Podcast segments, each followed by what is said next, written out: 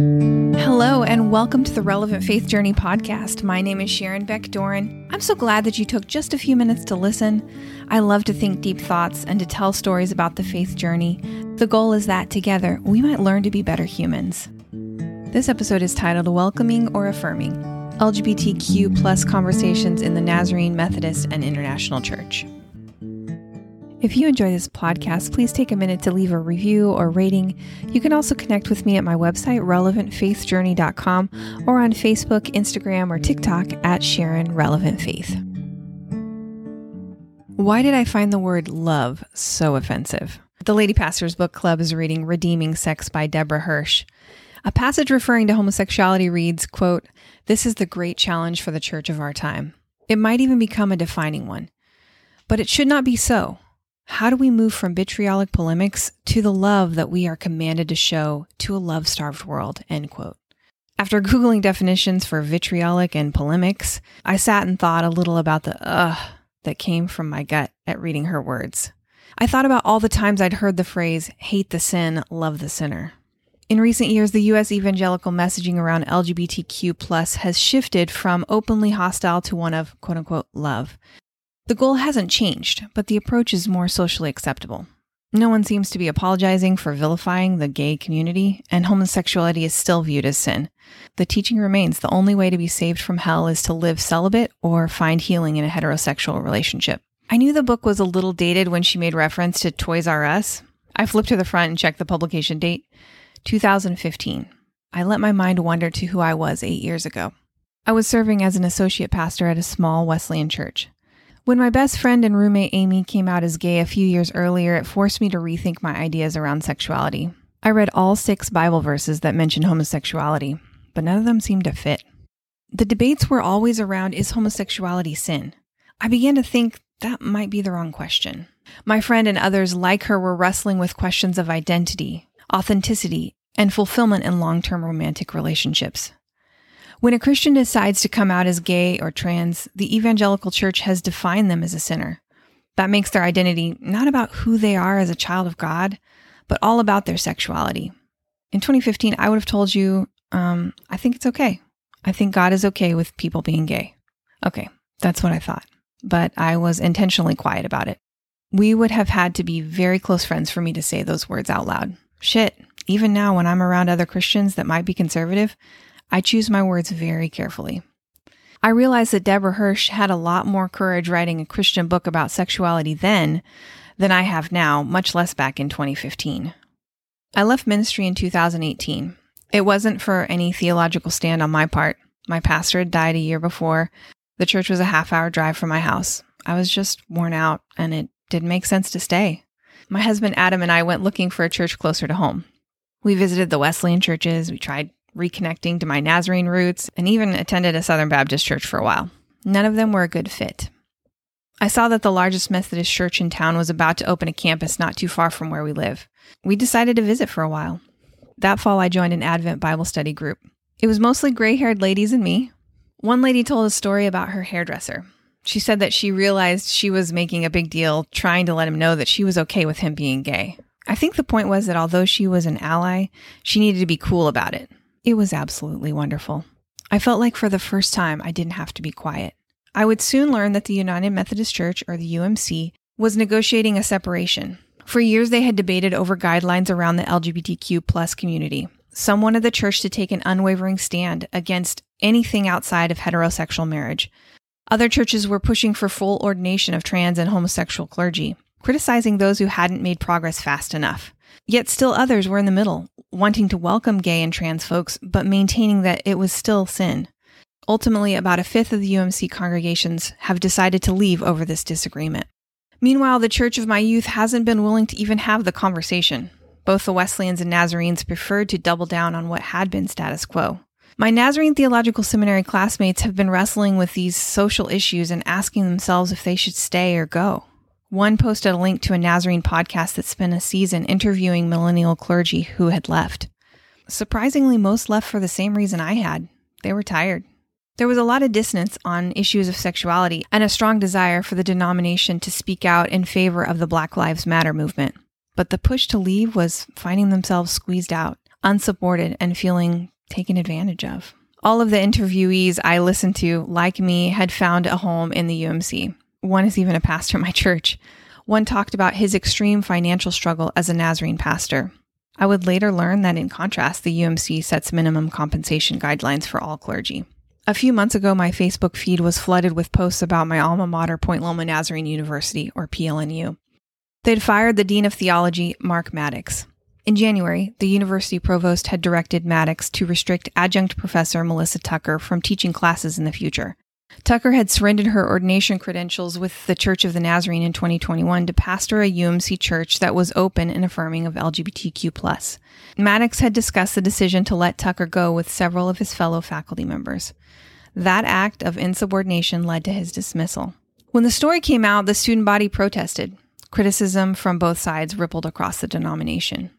In June, many of my peers celebrated because the Church of the Nazarene had elected pastor and religion professor Scott Daniels to the highest leadership position of general superintendent. He is rumored to be on the side of affirming LGBTQ plus folks, although I couldn't find anything online that indicated he was open about that. That same month, there was lament over a decision by top leadership to clarify ambiguity in the Nazarene Manual, the official source for church governance, bylaws, doctrine, ritual, and policy. They had elevated the covenants of Christian conduct and character to essential doctrine. The list includes paragraph 31 that states, quote, the practice of same-sex sexual intimacy is contrary to God's will for human sexuality, end quote. The consensus was that leadership wanted to have a mechanism to discipline pastors who were affirming of LGBTQ plus people, although that wasn't officially stated. This week, the Church of the Nazarene has done just that they revoked Pastor Dee Kelley's ordination credentials and removed him from his pastorate at San Diego First Church of the Nazarene for teaching contrary to church doctrine. Six weeks ago, Kelley published an essay calling for dialogue around LGBTQ plus issues. He advocated that Nazarene pastors who wish to should be allowed to officiate or at least bless same sex marriage ceremonies. He talked about the fear of public discourse.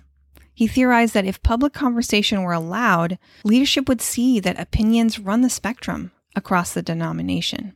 This isn't the first time that Pastor Dee Kelley has been caught in the middle of controversy. Back in March of 2011, his church was hosting meetings to facilitate open dialogue around LGBTQ plus issues. First Church meets adjacent to the PLNU campus, and one night they heard from the elected student chaplain for the university. Attendance was strong, and the student shared his coming out story along with his intent to pursue pastoral ministry. The university president wrote a statement emphasizing that this was not school sponsored and that PLNU continues to uphold church standards. I understand why church leadership doesn't want to have this conversation. Open dialogue indicates that this doctrine is up for debate. In truth, the advocates for discourse are those who will also push for change. But the reason they want to talk is important. The conversation is as much about coming together in unity, despite differences, as it is about pushing the boundaries of scriptural interpretation. I understand the pain that pulls you apart with love and loyalty to a faith community on the one side and faithfulness to one's conviction on the other. Staying hurts, and I imagine leaving hurts even more. Everywhere I look, this generation is struggling through these questions. How can I be a Christian and affirm same sex marriage? How can I be Christian and also believe that women should have the right to choose to have an abortion? How can I be Christian when a very vocal evangelical right is everything my faith has taught me to stand against? This conversation cannot be avoided. With 70% of the US population and 84% of millennials in favor of same sex marriage, these questions are not going away. But US statistics are only part of the story. A growing portion of US based denominations are international. In 2019, UMC churches in Africa, Asia, and Europe averaged 3.6 million in weekly worship attendance compared to 2.6 million in the US. Likewise, in a recent statistical report for 2011 to 2021, Nazarene churches shrank by almost 11% in the US and Canada. By contrast, churches in Africa grew by more than 56%, and in Asia by 25% for the same time period. Now that changes the conversation. Of the 34 countries in the world that have legalized same sex marriage, the continents of Asia and Africa have one each Taiwan and South Africa. About half the countries in Africa ban transgender folks from identifying as such. Of the 54 African countries, 32 have laws that criminalize homosexuality. In four of those, punishment includes the death penalty. Because of the extreme stigma, many queer folks suffer discrimination and live with fear of physical violence. I was also surprised to learn that historically this has not been the case. According to a PBS News article from June of this year, quote, historical evidence shows that people with diverse sexualities and gender expressions have always existed in African civilizations, end quote. While some likely encountered prejudice, it's clear that many communities practice tolerance. Anti-LGBTQ plus ideas seem to have been imported, and most legislation originated with colonialism. Christian and Islamic faiths have been big contributors too. Some have criticized the influence of U.S. evangelical groups over the past 20 years for adding fuel to the fire of hate. At first, I thought maybe this would all go away as boomers die off and more progressive millennials take over leadership roles. Turns out the pathway forward isn't so simple as facilitating safe conversations. This might require us to rethink more than the relatively simple questions of is homosexuality a sin? And should pastors be allowed to bless same sex unions if they want to? In season two of my favorite show, Ted Lasso, Footballer Sam Obisanya stages a protest against big oil that had ruined his homeland in Nigeria. I wonder if this is a real thing. Turns out the most recent devastation was brought about by a deteriorated UK based Shell oil pipeline. This wasn't the first time. According to AP News, the UN Environment Program conducted an independent assessment in 2011 that concluded the government and Shell Oil had been polluting for the better part of 50 years. Although they called for a billion dollar cleanup, there's still little evidence that any work has been done. Yet Nigerians have benefited financially from oil production in the Niger Delta. Oil helped make Nigeria Africa's largest economy. Is oil all bad? No. What makes this a bad situation isn't oil production. It's a simple lack of responsibility by foreign oil combined with corrupt government systems. Is it possible that foreign missions are somewhat the same? Well intentioned Christians have certainly been used as a tool for colonization. We brought the gospel message, but we also brought political dominance, culture, wealth, influence, and a sense of moral superiority. Evangelicals preached, but was it entirely for the sake of the lost? While we rejoice with our international brothers and sisters at the gift of knowing God's grace, we also need to take some responsibility for what our influence has done. This is a call for deeper reflection. We have to start by asking, why is this sin so offensive? As Deborah Hirsch says, we worry about what people are doing in bed much more than making sure everyone has a bed to begin with. We have spread our hate and homophobia around the world under the guise of good news. Why is this issue so dangerous that we can't even have a conversation unless it starts with, we're against it? Why does the idea of listening to the other side make some so uncomfortable? Of all the things you might choose to war against, why is this one so important? I can answer the last question for myself. I've known too many gay and trans people who have been deeply wounded by Christians. I think of my coworker who had to go home every day at lunch to use the bathroom because she didn't feel safe in either gendered restroom. I think of friends with broken relationships because their parents are too ashamed to have a child that doesn't fit with their transgender community.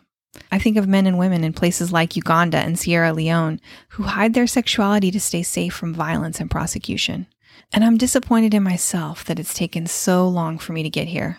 You see, dialogue is helpful, but it's just the beginning. Hirsch was right. This is the great challenge of the church for our time. This is a defining moment. I hate that this one thing would break apart the church that I love.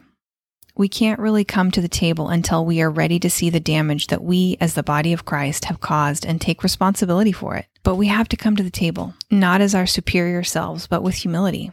Believe it or not, progressives read the Bible too.